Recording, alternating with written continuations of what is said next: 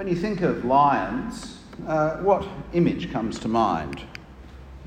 Uh, maybe Simba from The Lion King, or maybe a resting lion. I have some experience with lions, uh, not just in zoos and wildlife parks, but in the wild. Uh, back in 2009, my wife Carlin and I tracked lions on foot in South Africa and Botswana. And we saw quite a few lions and leopards and cheetahs uh, there, and also when we went to the Serengeti uh, in Tanzania. Uh, I should add that we were tracking them um, to take photos, not to take their lives, uh, but it was really quite exciting. Uh, one vivid memory uh, is of the first morning in the Kalahari when we were in an open top truck uh, on a track quite close to our tent. Uh, and as we went around a corner, we were confronted by this pride of lions, and that's a photograph that we took. Notice there are no cages or anything like that between us and them. Uh, they fortunately uh, walked straight past us, uh, giving us the eye, uh, and apparently they don't distinguish between the truck and the people in the truck. they just see a big thing and uh, they um, don't uh, really pay that much attention uh, to the people in it. Uh, but we were told uh, to not put a hand or arm outside the truck, you know, like that, because if we did, we would quickly join the food chain. I had a feeling as we sat on that truck that we were a form of Meals on Wheels. Uh, when reading the story of Daniel in the lion's den, we need to put aside cute, friendly pictures of lions like this and think of mean and nasty killing machines like this and this. Yep, we were on foot taking those photographs. Um, so it was fun. Uh, uh, and just in case you're wondering, apparently uh, lions kill about five people uh, in the wild uh, each week.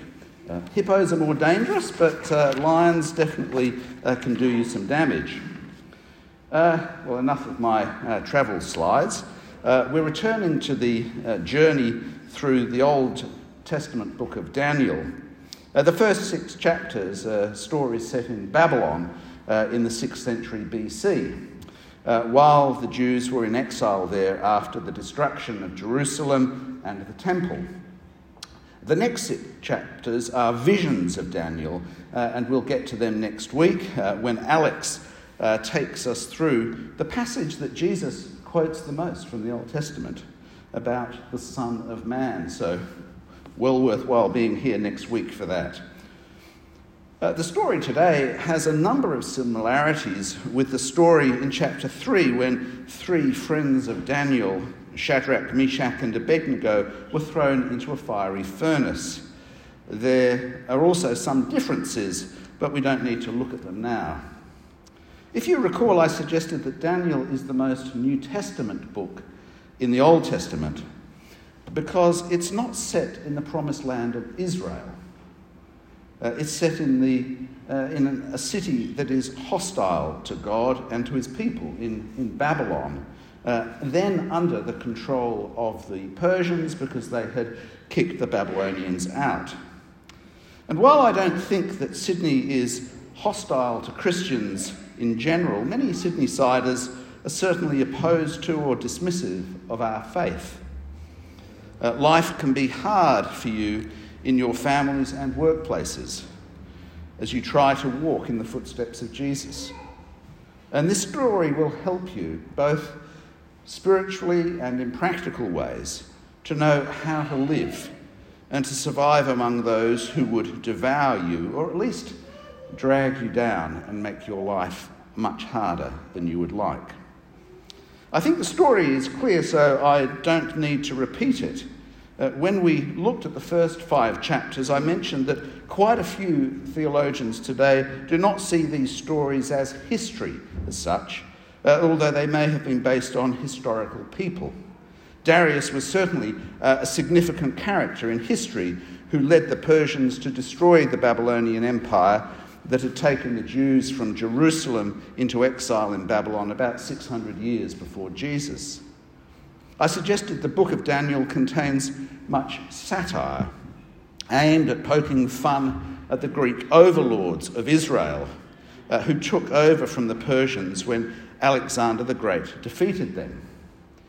Uh, the stories were designed to instill confidence in God and encourage perseverance in face of violent and oppressive rule.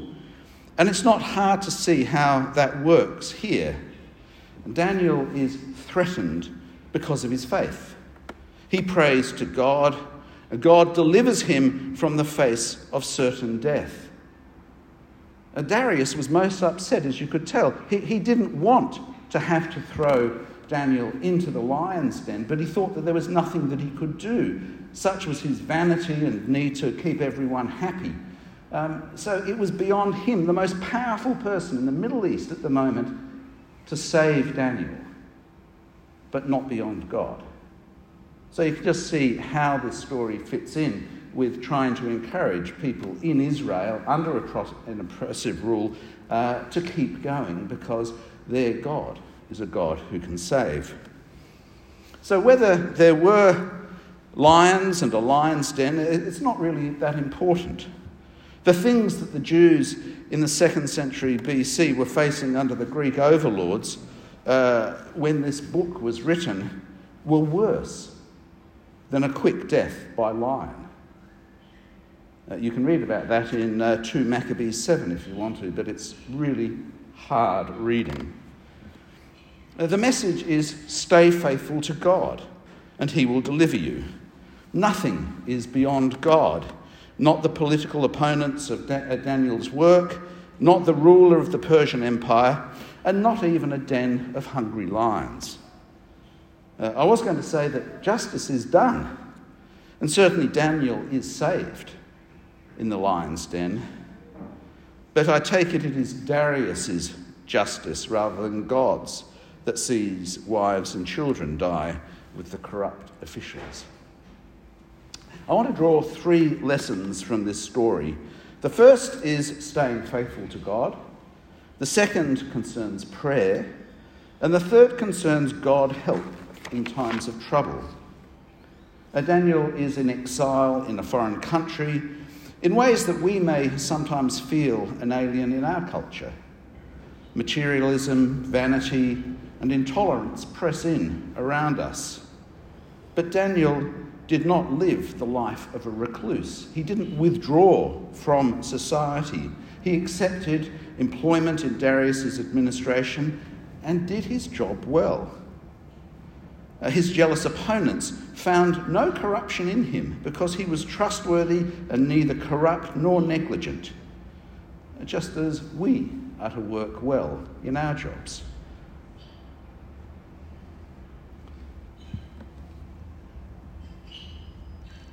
Whatever challenges that we face, we see Daniel here working well, honestly, no corruption, uh, earning the admiration of those around him. Uh, and that's a good test for us. But Daniel did not comply with all the laws binding on him. Uh, his loyalty to his God came first, and he continued to pray to him, even if it meant being devoured by lions. We're told in a number of places in the New Testament that we Christians are to follow the laws of the land Romans 13 and 1 Peter 2, but not if it means rejecting God and his ways, turning our back on God. No, we must keep following God. Uh, I think we can learn something from the way that Daniel went about resisting the prohibition on prayer. He did not go on Facebook or Twitter to announce his opposition to Darius's decree. He did not set out to undermine Darius or cause harm. Simply, in the quietness of his own home, he prayed to his God. I don't want to pick on the footballer Israel Folau, but I think he could have learnt something from Daniel. As for the recent kerfuffle over the Manly rainbow jumper, I think it's absolutely absurd that footballers can be required to support the political views of their employer. But as far as I know, the seven who did not want to wear the jumper simply communicated that quietly to their employer. They made no public comments of, of hatred or contempt. Whether you agree with them or not, they did not set out to harm anyone, uh, even if their actions provoked intolerance among some. Daniel remained faithful to God, whatever the consequences might be. He, he worked honestly and well and trusted God. And that is all that can be expected of us as we reflect God in the ways we go about our work. But there is another aspect of work I want to mention here. How old do you think Daniel was when this happened? Oops. Uh, no, we'll go forward. There we go. Uh, this uh, is a famous painting by Rubens. It shows well the malevolence of the lions, but portrays Daniel as a young man. Daniel was probably a teenager when he was first taken into exile, maybe around 586 BC. Now, Darius conquered Babylon in 522 BC. So Daniel was at least in his 80s when he faced the biggest challenge of his life. And he was still working hard and well. Uh, this is narrative, not command, but Abraham was 75 when he started out for the promised land. Sarah was 90 when she had Isaac. Moses was 80 when he confronted Pharaoh in Egypt, and 120 when he finally got to the promised land. Joshua was 80 when he started the conquest of Israel. Retirement is not mentioned in the Bible. There is leisure and, and rest, but not withdrawal. Our work may change as we get older, but we are not to stop work before we need to. So don't give up working well just because you're old. I know that some things do get beyond us, uh, and it's good to give younger people opportunities. But Carol at GAP, our emergency relief program, is in her late 70s and has just clocked up 17 years as a volunteer there. And she also works one day a week down in the op shop in Glebe Street. She's being a Daniel. And one way, whichever way we look at it, um, we have something to learn from Daniel in just keeping going and doing his work well. The second thing we can learn from Daniel is prayer. We read Now, when Daniel learned that the decree had been published, he went home to his upstairs room where the windows opened towards Jerusalem. Three times a day he got down on his knees and prayed, giving thanks to his God, just as he had done before. Giving thanks for what? That he was about to be killed? No, I think we can guess that Daniel was thankful that he had a God who had who would help him, whatever challenges lay ahead. Daniel had survived the Babylonians' capture and destruction of Jerusalem. He had survived a 2,200 kilometre trek into exile and decades under the capricious leadership of Babylonian kings. God had helped Daniel interpret the dreams of kings Nebuchadnezzar and Belshazzar and the consequences of giving them bad news. When he had to tell them the truth, he told them the truth that they were facing destruction. Not a good thing to do. You know, we would call it a career limiting move, but God had helped him through that. Daniel knew the power and faithfulness of his God and that he could be thankful for that God. Even though the expression of his thankfulness would now put him in great danger. But that did not stop him from praying. Praying thanks and also asking for help as he faced the lions. We're not required to pray three times a day. Nowhere in the Bible is there a command to pray, as far as I know, and certainly not a, prayer, a command to pray three times a day. A prayer is a, a gift from God. as he promises to, to listen to and answer our prayers. I know some people struggle with prayer. And that may be because they have a higher expectation of how they should pray than we see in our Bible. A simple prayer of thanks or, or request is all that's needed. I'll say a bit more about this when we get to chapter 9, uh, where we see Daniel pray. Uh, we actually hear what he, what he prays. But today I just want us to see how Daniel responded to his life threatening predicament. He prayed. And that is not beyond any of us. The third thing we can obviously take out of this story which is probably the main thing uh, that this uh, story is known for, is that God will help us through our troubles, even if it feels like we're surrounded by ravenous lions. Notice that God does not save Daniel from the ordeal of facing the lion's den. Just as Shadrach, Meshach, and Abednego went into the fiery furnace, Daniel went into the lion's den. We may pray for a nice, easy life, but the experience of Christians over the last 2,000 years is that that rarely happens. There are wars, plagues, natural disasters, greedy and evil people, and, and just the many frustrations and disappointments of life. We experience these as much as anyone else. And over the last 2,000 years, there have been many people who have suffered for their faith, and many martyrs. But I want to warn you against reading too much into this story. And that's where I'm really grateful for the way that uh, Jackie started us today uh, by telling us how she had sometimes thought about this that you've just got to be a superhuman to be like Daniel. And I don't think that's the message here. The way this story is often told is that Daniel was immensely brave, and we need to be as brave as Daniel.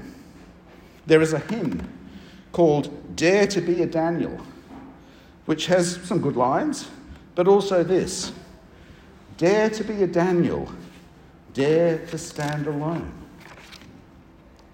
Daniel did not stand alone. He wouldn't have thought that he was alone. Daniel, uh, God was with him, and it was the angels who joined him in that lion's den, just as an angel had joined uh, the three in the fiery furnace. Look closely, and you will see that the story does not tell us that Daniel was brave.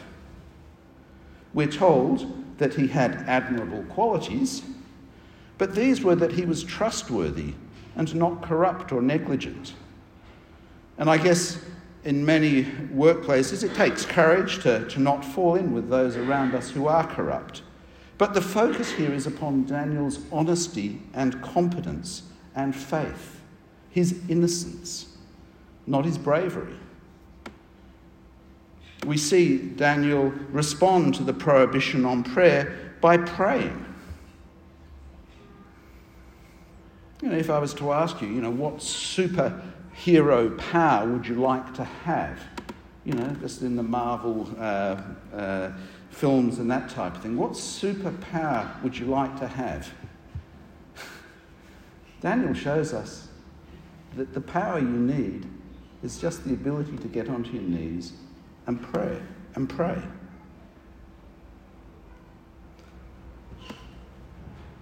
Uh, you might think that praying in his circumstances was brave, uh, but he did it in his own room, and uh, he may have been quaking in his boots as he did so.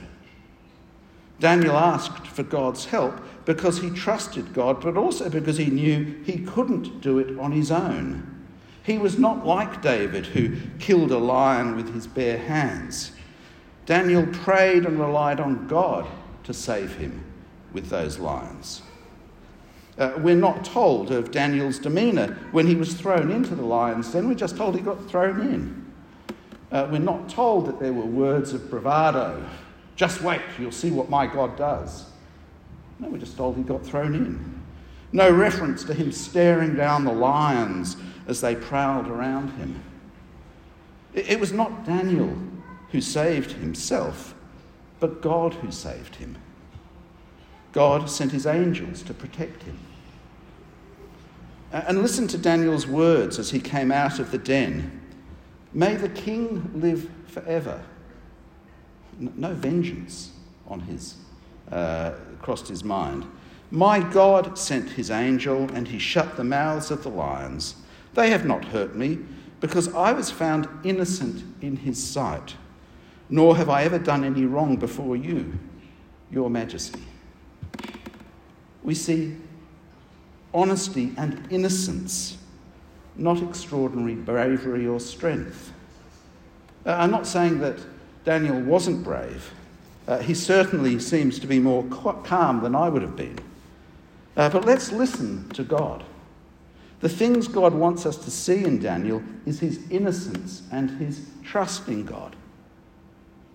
And notice what happens when Darius, the mighty king of the Persians, saw Daniel relying on his God and saw the innocence and faith of Daniel. Darius praised Daniel's God, our God, the living God, the God who can save. Darius proclaimed, He is the living God, and He endures forever. His kingdom will not be destroyed, His dominion will never end. He rescues and he saves. He performs signs and wonders in the heavens and on the earth. He has rescued Daniel from the, lion, from the power of the lions. Not that Darius had rescued him, but God had rescued him, and God gets praised. And this is what happens when we live lives that Jesus wants us to live. People are, drawn to him not argued into the kingdom, not scared into the kingdom, but drawn into the kingdom by the goodness, power, and truth of God. And we're told Daniel prospered during the reign of Darius and Cyrus. God honoured Daniel for his innocence and his faith. There was blessing for Daniel in this life, although we know from the stories of the martyrs that often their glory lies ahead in the age to come. So, as you think about this story of Daniel in the lion's den, just remember that you don't have to fight your enemies on your own. You don't have to have a superpower. You don't need to be a super Christian. We don't have to fight the dangers of this world on our own. Our neighbours will look to us for help if we are trustworthy, competent, and respectful and kind, whether they be neighbours where we live or neighbours in the region around Australia. And when we come up against a lion or a dragon who seems way too powerful for us, we still have prayer prayer to the God who is powerful and who is willing to save. So, whatever lions you face, either today or in the years ahead, do not give up on God, and He will not give up on you. Don't try to do it on your own. Daniel knew he needed God and that the den and the lions belonged to God, as everything in this world does. And when people see your innocence and faith, they too may be drawn to the God who saves. And may there, that be our prayer. Amen. Please stand and join us in our next hymn.